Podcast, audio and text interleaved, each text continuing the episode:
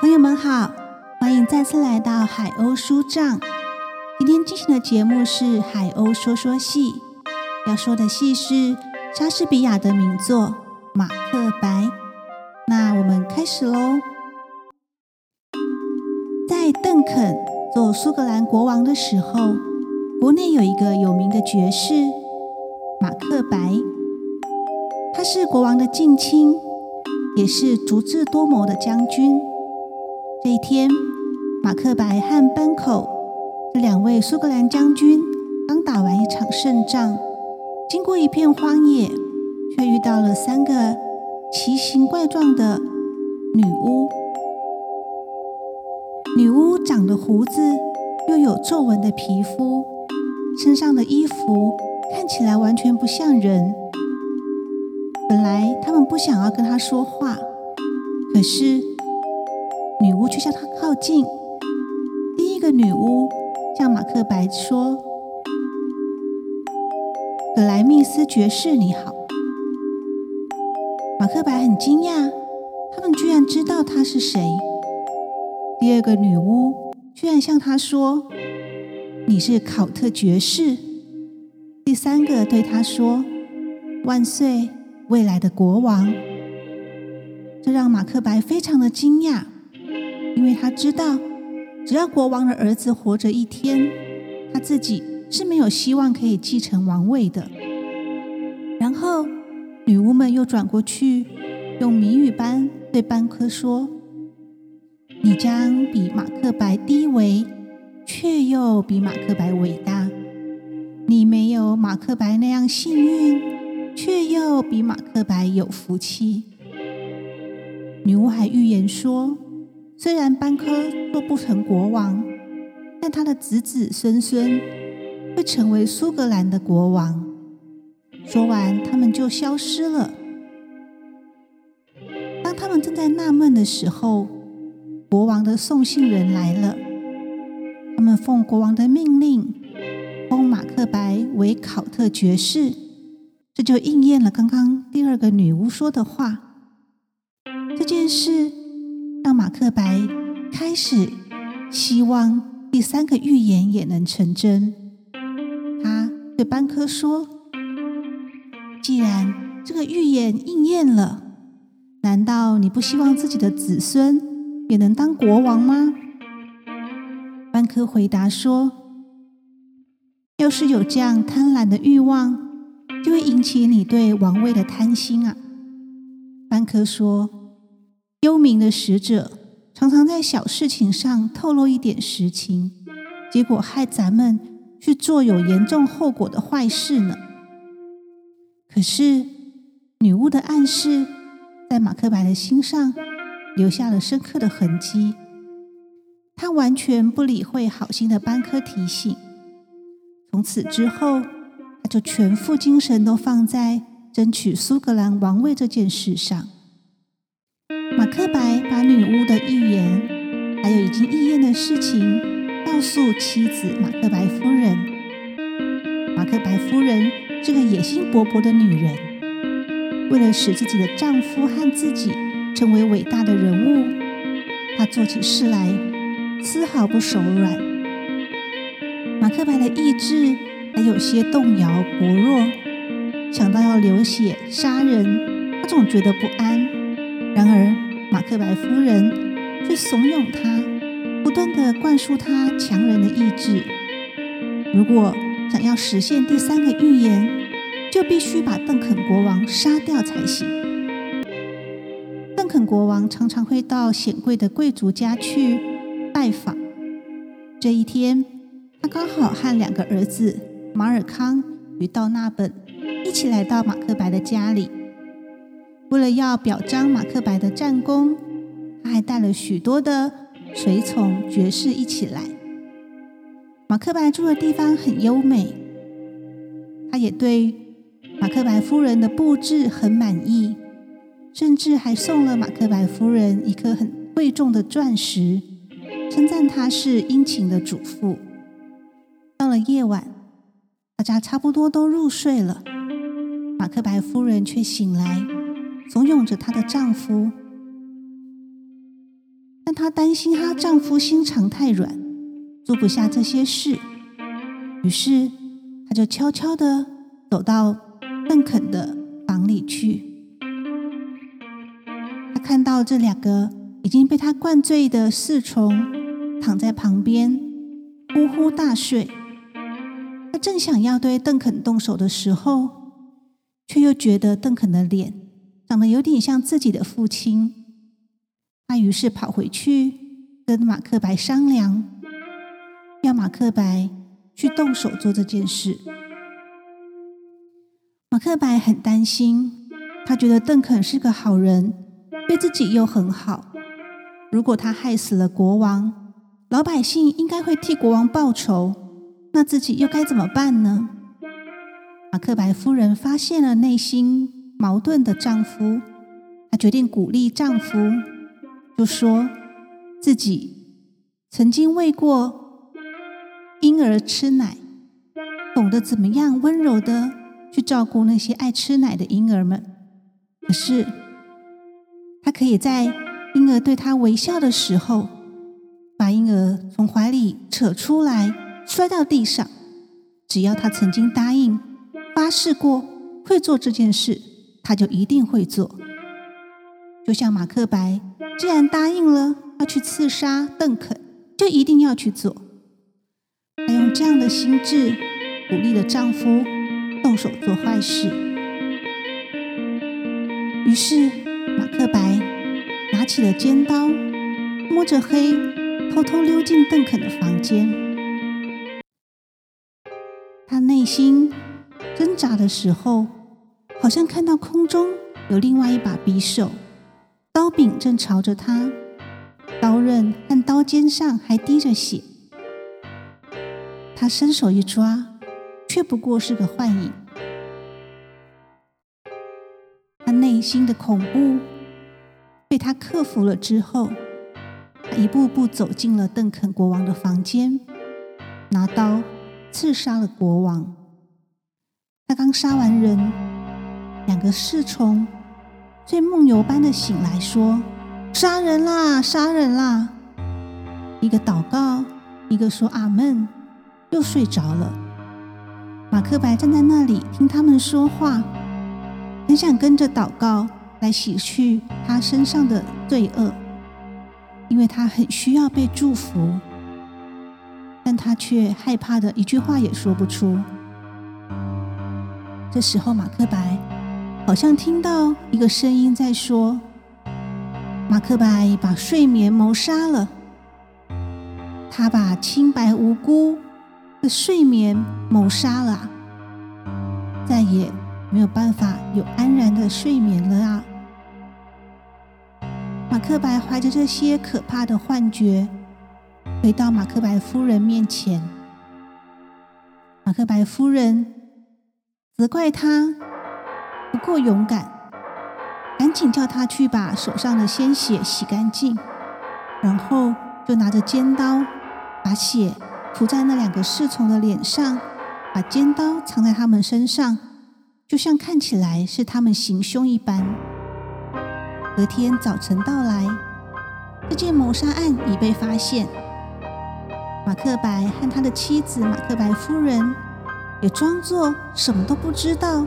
非常难过的样子，他们趁着侍从还来不及说话辩解的时候，就一刀一刀杀死了两个侍从。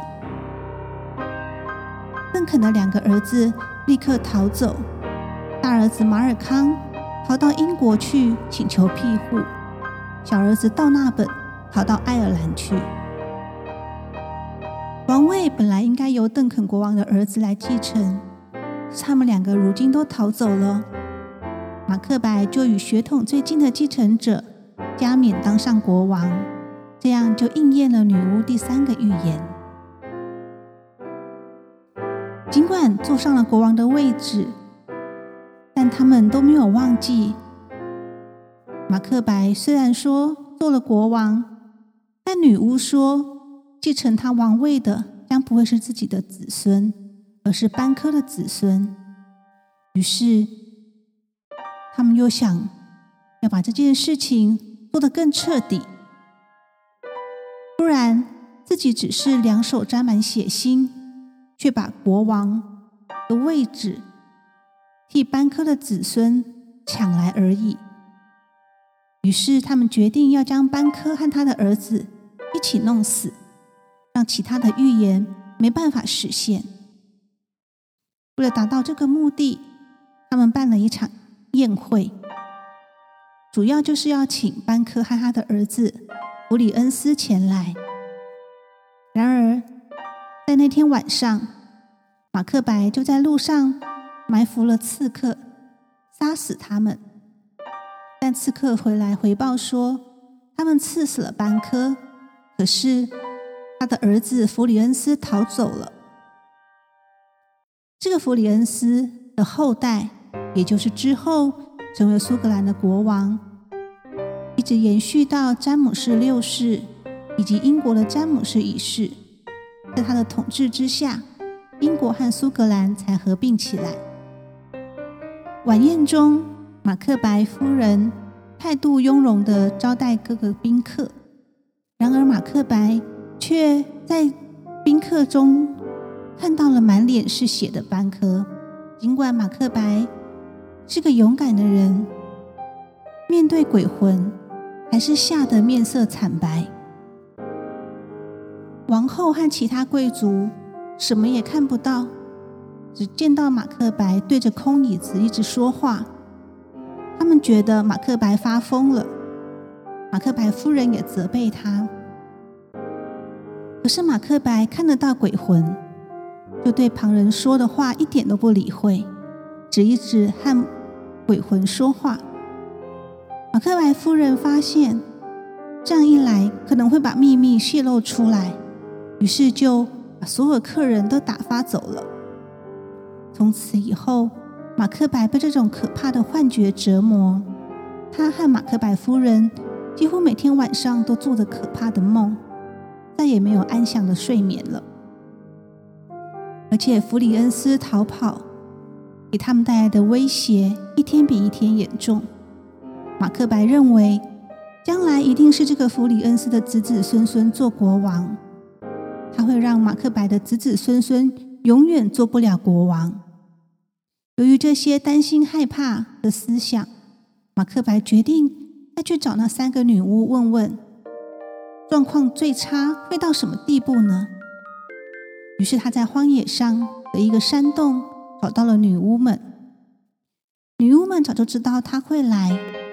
正在做一些可怕的符咒，运用这些符咒将地狱里的鬼魂招来。于是他们询问马克白：是要由女巫回答呢，还是要由他们的师傅鬼魂来回答？马克白说：“鬼魂在哪里？我要见见他们。”女巫就把鬼魂招来，一共招了三个。第一个鬼魂像是一个戴着钢盔的脑袋，他叫着马克白的名字，吩咐他要担心肺腑爵士麦克德夫。马克白听到这个忠顾，就向他感谢，因为他自己正是一直嫉妒着肺腑爵士麦克德夫。第二个鬼魂是个看起来血淋淋的孩子，他叫马克白。不用担心，不用害怕，因为凡是从女人生出来的都不能伤害他。劝他要勇敢、坚决、残忍的完成他想完成的事。马克白大声喊着：“那你就活着吧，麦克德夫！我何必怕你呢？不过我还是希望你死，那我就可以不用提心吊胆了。”接着，第三个鬼魂出现了。他是个戴着王冠的孩子，手里举着一棵树。他叫马克白，不用担心什么阴谋，因为是不会被人打败的，除非伯南的树林会挪到邓西嫩山上向他进攻。马克白高兴地说：“太好了，这些都是幸运的预兆。谁有那个能耐可以拔起树林？”让它移动呢？看来不是可以像一般人活一辈子，不会被杀的？啊，那你可以告诉我，班科的子孙会不会在这个国土上做国王呢？这时，好像来了八个像国王的影子，从马克白面前走过去。班科是殿后的一个。他手里拿着一面镜子，里面照出更多的人形。班科血淋淋的对着马克白微笑，并且指了指那些人形。马克白知道那就是班科的后代，所以他们将会一代一代的做苏格兰的国王。女巫们这时候认为自己已经回答了马克白的话，就消失了。马克白心里想的全都是这些可怕的事。他走出山洞后，听到了第一件事就是贝弗爵士麦克德夫已经逃到英格兰去了。他去参加邓肯的儿子马尔康组织的军队，他们军队的目的是要把马克白干掉。马克白非常生气。马上派兵去攻打麦克德夫的城堡，把那个爵士留下来的妻子儿女全部烧死，并且把这些城堡里麦克德夫的家仆、沾亲带故的人全都杀光。马克白干完这件事，还有一些类似的行动，让苏格兰当地的贵族都与他分道扬镳。这时。马尔康和麦克德夫在英格兰组成一支强大的军队，正向马克白这边攻过来。几乎所有的人能逃的都逃去他们的军队了，留下来逃不走的，是因为怕马克白报复，所以不能积极去参加。但他们的心里也都支持反叛军，希望马尔康能够打胜仗。把马克白这个暴君铲除，因此马克白不得人心，招募新兵的工作很缓慢，大家都不信任他，没有人爱戴他。马克白开始很痛苦，羡慕起被他害死的邓肯，觉得邓肯在地狱里安详，才不像他现在活着背负受敌。这时。唯一能安慰他的，只剩下马克白夫人。但马克白夫人也因为手中的罪孽深重，常常做噩梦，不久就死了。马克白如今孤身一人，没有人关怀他，没有人可以跟他一起讨论那些坏主意。他每天盼着死亡，但是当马尔康。就军队逼近他的时候，他又决定要披着铠甲战死到最后一刻。此时，鬼魂给的那些许诺，也让他有一种错误的自信。他记起，凡是从女人生出来的都不能伤害他，所以他是不会被打败的。而且，除非伯南的树林会挪到邓西嫩山上来，否则。没有人可以打败他，但他认为这些事都不可能发生啊！没想到有一天，一个送信的人向他跑来说，他在山上守卫的时候，看到伯南的树林移动了。马克白大声的斥责他：“如果你说的不是真话，我就要把你吊死。”这时，马克白的决心开始动摇，他开始怀疑鬼魂说的那些话。为什么呢？伯南的树林不是不能移动的吗？于是，他决定要出去应战。与其在这里等死，也不是办法。巴不得他的生命可以赶快战死，脱离这些折磨。当他讲完这些绝望的话，就朝围攻的人冲去。原来送信人觉得树林子挪动的奇迹其实是马尔康是一个精于战术的将军，命令他的士兵前进的时候，砍一根树枝捧在面前，就可以掩盖军队的确实人数。从远处看去，士兵们捧着树枝前进的情景，就给山上的守卫看到，像是树林在移动的样子。鬼魂的话也就应验了。这时，两军开始战斗。这时，马克白又想起鬼魂说：“女人生的人都没有办法伤害马克白，所以他也不害怕马克德夫了。”就对马克德夫喊着说：“你白费力气了，因为我是得到天祝福的人，凡是女人生出来的都不能伤害我。”麦克德夫这时候说：“嗯，麦克德夫不是女人生出来的，他是不够月份的时候被人从母亲肚子剖开取出来的。”天哪！马克白哆哆嗦嗦的说：“愿那对我讲这句话的舌头受到诅咒，连他最后的自信从此也消失了。”麦克德夫于是说：“诅咒这些鬼魂，说那种模棱两可的谎话，他们用双关的话来欺骗人们。尽管照字面上看去，句句都应验了，然而跟我们所希望的却恰恰相反。算了，我不跟你交手，就饶你这条命吧。我们要像对待妖怪那样。”把你带去游街示众，漆上一块木牌，写着“大家来看暴君”。不要，马克白说。他在绝望中恢复了最后的勇气。他说：“我不愿意头去亲吻马尔康的小子脚下的泥土，却被民众咒骂来讨活命。尽管波兰的树林。”已经挪到了邓西嫩山上。